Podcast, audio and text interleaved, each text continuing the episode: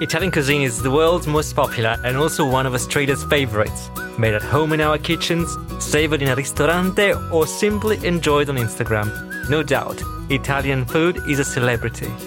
But there are also regional specialties, best discovered and loved right there, perhaps not far from the lands that produce their ingredients.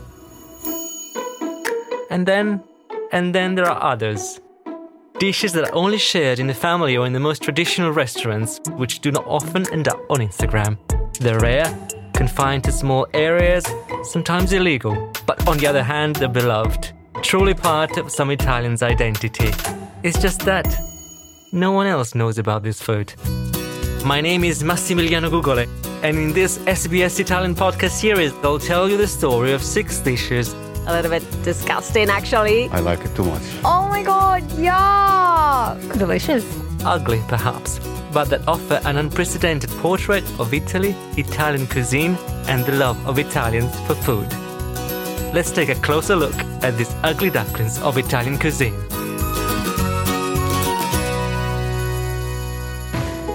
Rome, the capital of Italy from a political and cultural point of view, but also a standout from a culinary point of view. In addition to carbonara, so mistreated in the world with a thousand variations, there is a tradition that for some is perhaps a bit disturbing. That comes from the past, when people had to make the most of what was even in the past considered little more than waste. Pagliata. Okay, that looks nice. Looks delicious. It looks like pasta. Would you have it? Oh, depending on what it contains. Oh. Intestines or Oh my god. Ooh. Right. Okay. No, not anymore. Oh, Lord have mercy. I'd rather eat my foot. My partner today in this virtual journey through the Eternal City is Anastasia Zolotarev, cook, recipe developer and tester, food writer, and content creator, who you may also remember from MasterChef Australia 2016. Hi, Anastasia, and welcome. Hi, how are you? Very good. Nice to have you here with us, speaking about a very Roman dish. Would you like to start by explaining what it is? Pagliata, what is it? Yeah, so pagliata. Uh, it's a classic Roman dish. It's basically made with the intestines of an unweaned calf. So basically just fed only on its mother's milk. The intestines are cooked on a basis, basically just like a sofrito or simply just some onion. And then you've got some wine and some. uh, But you said that, sorry, you said that about the intestines in a very casual way. That's something that not everybody would have. I know. I think I'm just used to my background is Eastern European, so I'm used to trying and eating things like ox tongue, liver. I mean, I'm always up for to try something, and this was definitely a special, a unique dish to try that my Roman friends introduced me to. As you said, the, the calf needs to be very, very young and fed only with milk. Yeah, so it's not fed any grass, it's not fed any grains, it's basically just specifically harvested in that way. So you actually have a little bit of the milk inside the intestines, which is critical. I know it sounds it's it's quite interesting because we do add sometimes milk to a red sauce, don't we, when we make a Sure. um, so I was thinking that's actually I never thought of it that way, but that's actually kind of make more sense. I don't think it's the same thing, but anyway. what, so, what does it look like when you have the dish? Is it like Well- horrific or is it like fairly normal? Yeah, well, look, it actually is hidden in a rich red sauce. So it's not like you're eating the awful plain, like grilled, which it used to be actually in Rome. But I was invited into the kitchen of the restaurant and it looked great. Like, I think when you eat in context, you eat in a specific place with good company. It's a bit of a different experience. I can't imagine having it here in Sydney, but it's cooked in a red sauce. It's served with rigatoni pasta. So it is not a strong, just pure dish of intestines. And It's a good introduction to it. what does it taste like? Look, it has its own particular taste. It's hard to explain. Because the intestines are cut into 20 centimetre length rings, they basically almost like resemble calamari, but it does have its own flavour. And it's interesting because my Roman friends, you know, they were getting married two days later and they took me to this place and I was so excited about this particular dish and I had to try it. And they absolutely love it. It's like such a classic for them. I think I had a pretty good introduction to the dish because I know in some restaurants and some chefs serve it like a 50 50 ratio of the rings to the rigatoni pasta, but this restaurant in particular was a little bit less. So I believe it was a bit of a soft introduction to it. Okay, a gentle introduction to pajata. and it just helps with lots of pecorino romano cheese, so which is really sharp, it's really salty, so it does balance it all out. How is pajata used? Just on pasta, or can it be eaten uh, somehow else? Because this was originally a meat scrap, so it's from in Rome. They used to have butchers in the center, and they didn't want to throw it away. And so they used to grill it, like simply grill it. And a little bit of the milk from the inside of the intestine comes out and makes a sauce with some oil. I haven't tried that, but um, apparently you can still find it around the city in specific places. Either that or in this red stew like sauce with the pasta is, I think, it's the two main ways. But I think some chefs also serve it on some bread, some fresh bread in the sauce which would also be interesting to try. Even Roman pajata had some problems with the law, like other dishes featured in this series. Due to the mad cow emergency from 2001 to 2015, Romans had to give up this traditional dish, turning to an alternative version that uses the lamb intestines.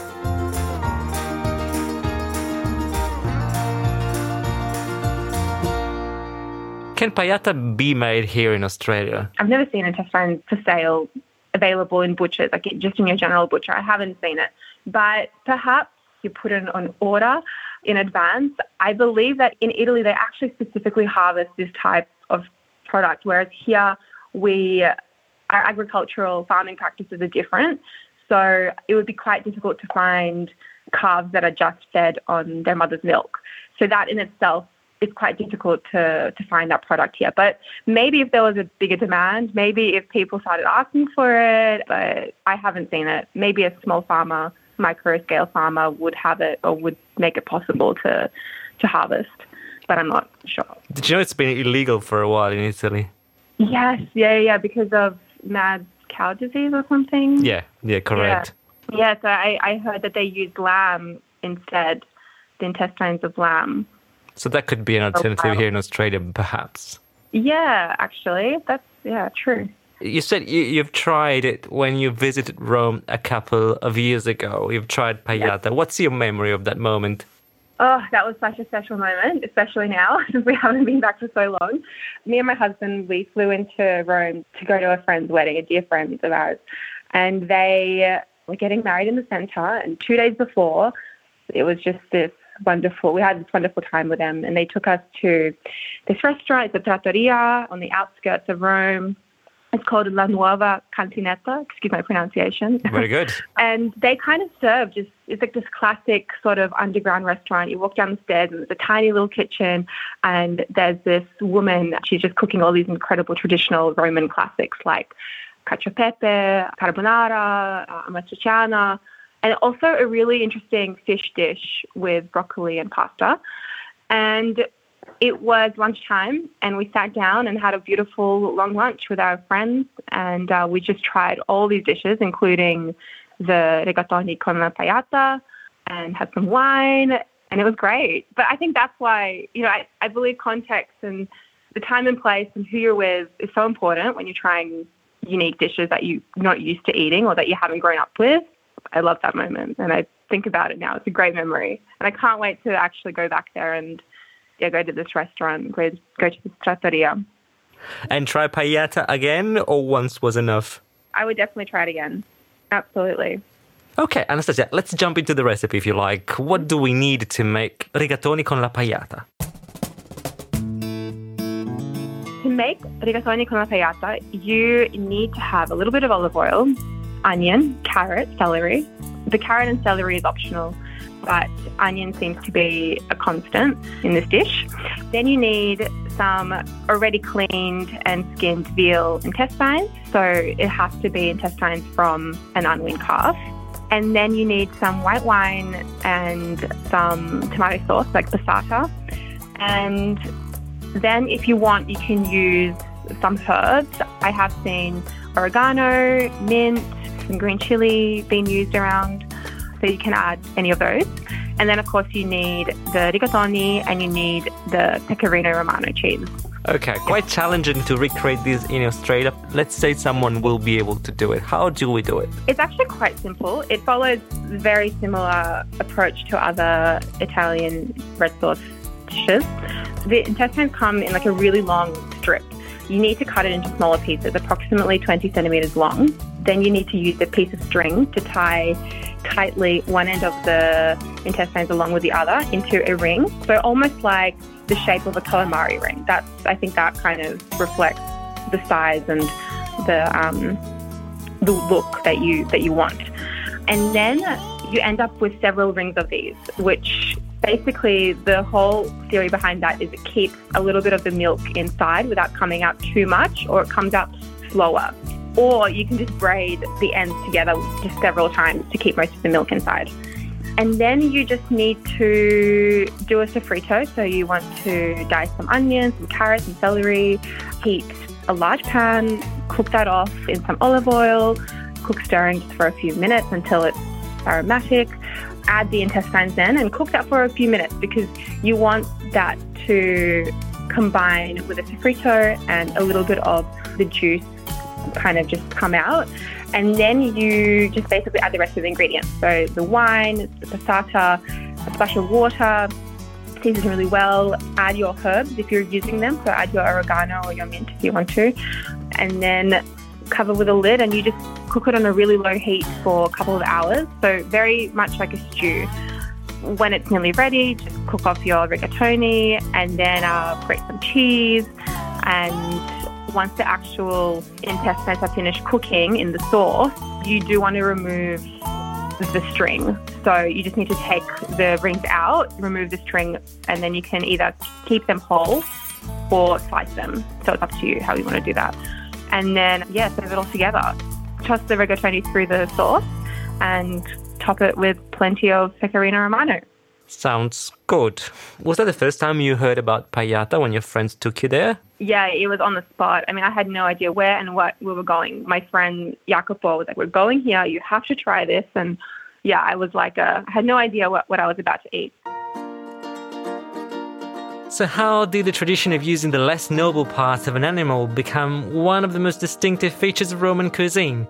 I talked about it with a true Roman, Paolo Nocella, a former MP at the South Australian Parliament, who took me for a walk through Testaccio, the neighborhood in Rome where the old slaughterhouse once was. The building is still there, but it's now a museum of contemporary art. Quite a change from what it once was. The term pagliato, of course, is part of the colloquial uh, terminology used in Rome to indicate a great delicacy derived from uh, the long standard uh, uh, tradition that sees offal as being a, an important part of the Roman cuisine. Why is that? Well, in the beginning, it was a cheap cut, traditionally called the fifth fourth. In other words, if you cut a bisque in four parts, two four quarters and two hind quarters, then what's inside the offal is the fifth quarter, if you like. And that includes uh, all the various organs, uh, from brain to tongue to heart to lung to liver, kidneys, and so on. And so traditionally was cheap and uh, easily affordable. But this is the beginning. Eventually, the different ways of uh, serving this various type of offal had become a feature, a real characteristic of the Roman cuisine, which still exists today to some extent, because unfortunately we, we learned uh, uh, that offals are not particularly good for cholesterol. Is it true that the parts you mentioned, this fifth quarter, was donated to the people who were working in the abattoir in Rome? I believe so in the beginning, not so much now. In fact, it's it's become quite a an expensive dish and not particularly easy to find either. The area of the ancient Roman abattoir which is called Testaccio, had uh, just around the main square in front of the main entrance uh, a series of restaurants, expensive restaurants, specializing in uh, the various preparations of offals. Now that the abattoir has moved to another location, there's still at least half a dozen of these particular restaurants. Have you had paella? Have you cooked paella? No, I haven't cooked it, but I had it at home uh, when my mother uh, could not uh, fend off any longer the requests of my father, was very keen. and uh, and so we had it at home, and uh, that's where I learned that it is essential to eat this uh, dish when it's freshly made and hot, because unfortunately, if you let it get cold, the milk inside the intestine doesn't keep the nice flavor but in fact becomes rather off-putting. Talking about off-putting, we, we, talked about this rather casually, but you know, lots of people who are listening will be a little bit put off by you know the idea of eating intestines and inside there's this milky substance. Did that ever trouble you? Did that ever give you any problems, or was it normal? Is it normal? So normal in Rome? No, no problems at all. It's just a part of the rich tapestry that constitute the Roman cuisine. What do you think Australians would think about this dish? I'm pretty sure that the uh, regulations governing uh, butchery and the trade of offals does not allow the commercialization of the trade in very young animals. There's there's a limit to what I mean. they're not usually slaughtered uh, that young. In the same way that the other hero dish of the Roman cuisine, abbacchio al forno, abbacchio meaning a very young uh, lamb, it's uh, impossible to find because the regulations don't allow the slaughtering of animals that young. Hi, my name is Anastasia Zolotarev, and today we'll be talking about rigatoni con la pagliata. One thing we haven't mentioned that your husband is also Italian. Does he ask you sometimes to recreate dishes that to other guests or other people may look a bit strange or weird because they come from the Italian tradition? He comes from northern Italy, and he, he, definitely asked me to recreate a lot of dishes, like mushroom dishes, heavy meat dishes, but everything from that region, Lombardia. It's a, uh, it's a different kind of cooking, and they use different kind of cuts, much more approachable, I would say. But in Rome, I found it's definitely, they have a unique palate. They have a unique history with lots of these particularly interesting dishes. Yeah, look, when he asked me to recreate a, an Italian dish, it's something using mushrooms or something much more approachable and common in Sydney to eat. you also have a, uh, a very popular Instagram account. So, what do you think of the theme of our series? You know, is it okay for food sometimes to be ugly? Oh, absolutely. There's so much I could say about this we were brought up in specific, you know, locations around the world. For example, I grew up in Sydney, and we've been so lucky, I feel, in the last decade to have so many incredible food cultures thrive and evolve from different communities that have brought their food traditions into into our city. And I think it's incredible to learn from them, the techniques, the reasons why they use specific ingredients and the history behind it. You know, they it might be a necessity or, for example, I mean, particularly in this dish, rigatoni con pagliata, it, it's a classical Roman dish that they use because it was a scrap and it was, you know, popular in the lower economic class. And I think so many dishes, so many incredible, unique plates of food, they unfortunately do die over time. Like they're not become as popular because our eating habits, our cooking habits change, the environment changes, politics, everything around us constantly changing. So accessibility, how we cook, what we eat, it's always evolving and changing. I think that it's incredible to look at these dishes, try them because they tell a story, they tell a part of a culture, and that's the main reason why I always stay open to these kind of particular dishes because I think that they were created for a reason, and it's always interesting to try and learn about it and learn the story behind them.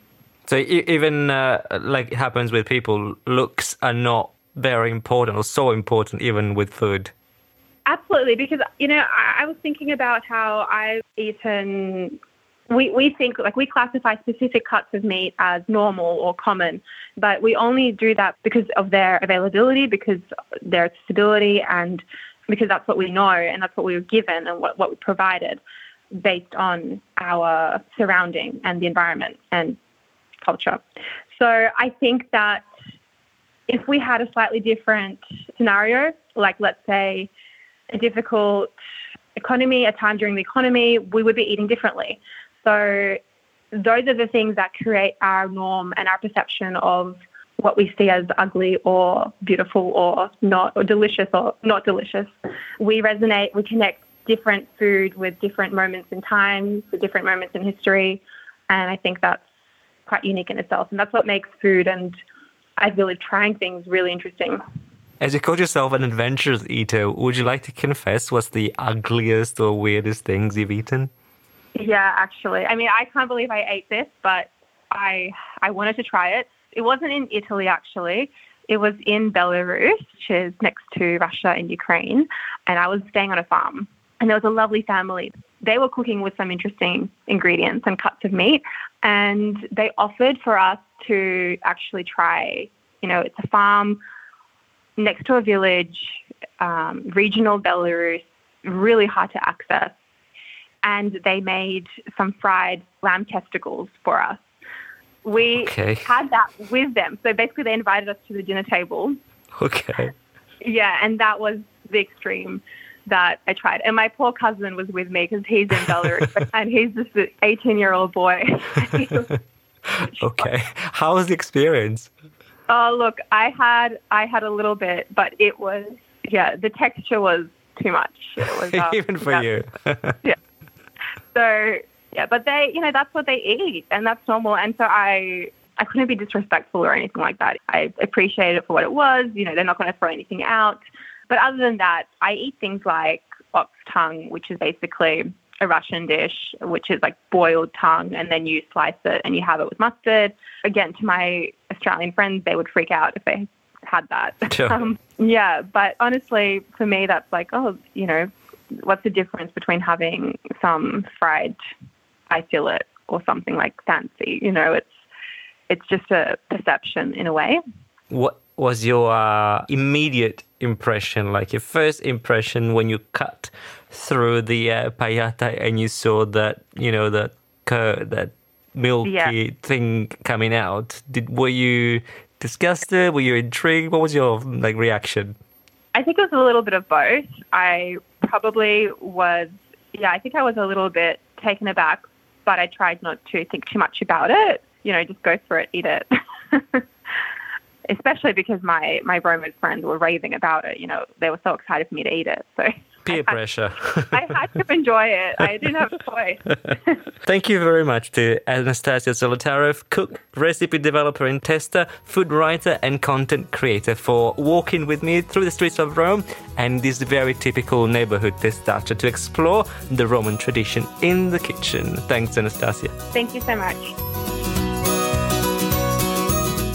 In the next episode, come with me to Naples, Napoli, and taste blood in a pudding. Follow the Ugly Ducklings of Italian Cuisine in your favorite podcast app or in the SBS radio app. This episode was hosted and produced by me, Massimiliano Gugole, with support from SBS Italian executive producer Magica Fossati, as well as Max Gosford, Rachel Sibley, Caroline Gates, and John Dexter. A big thank you to the SBS Food team for their support as well. For more SBS Italian content, go to sbs.com.au slash Italian.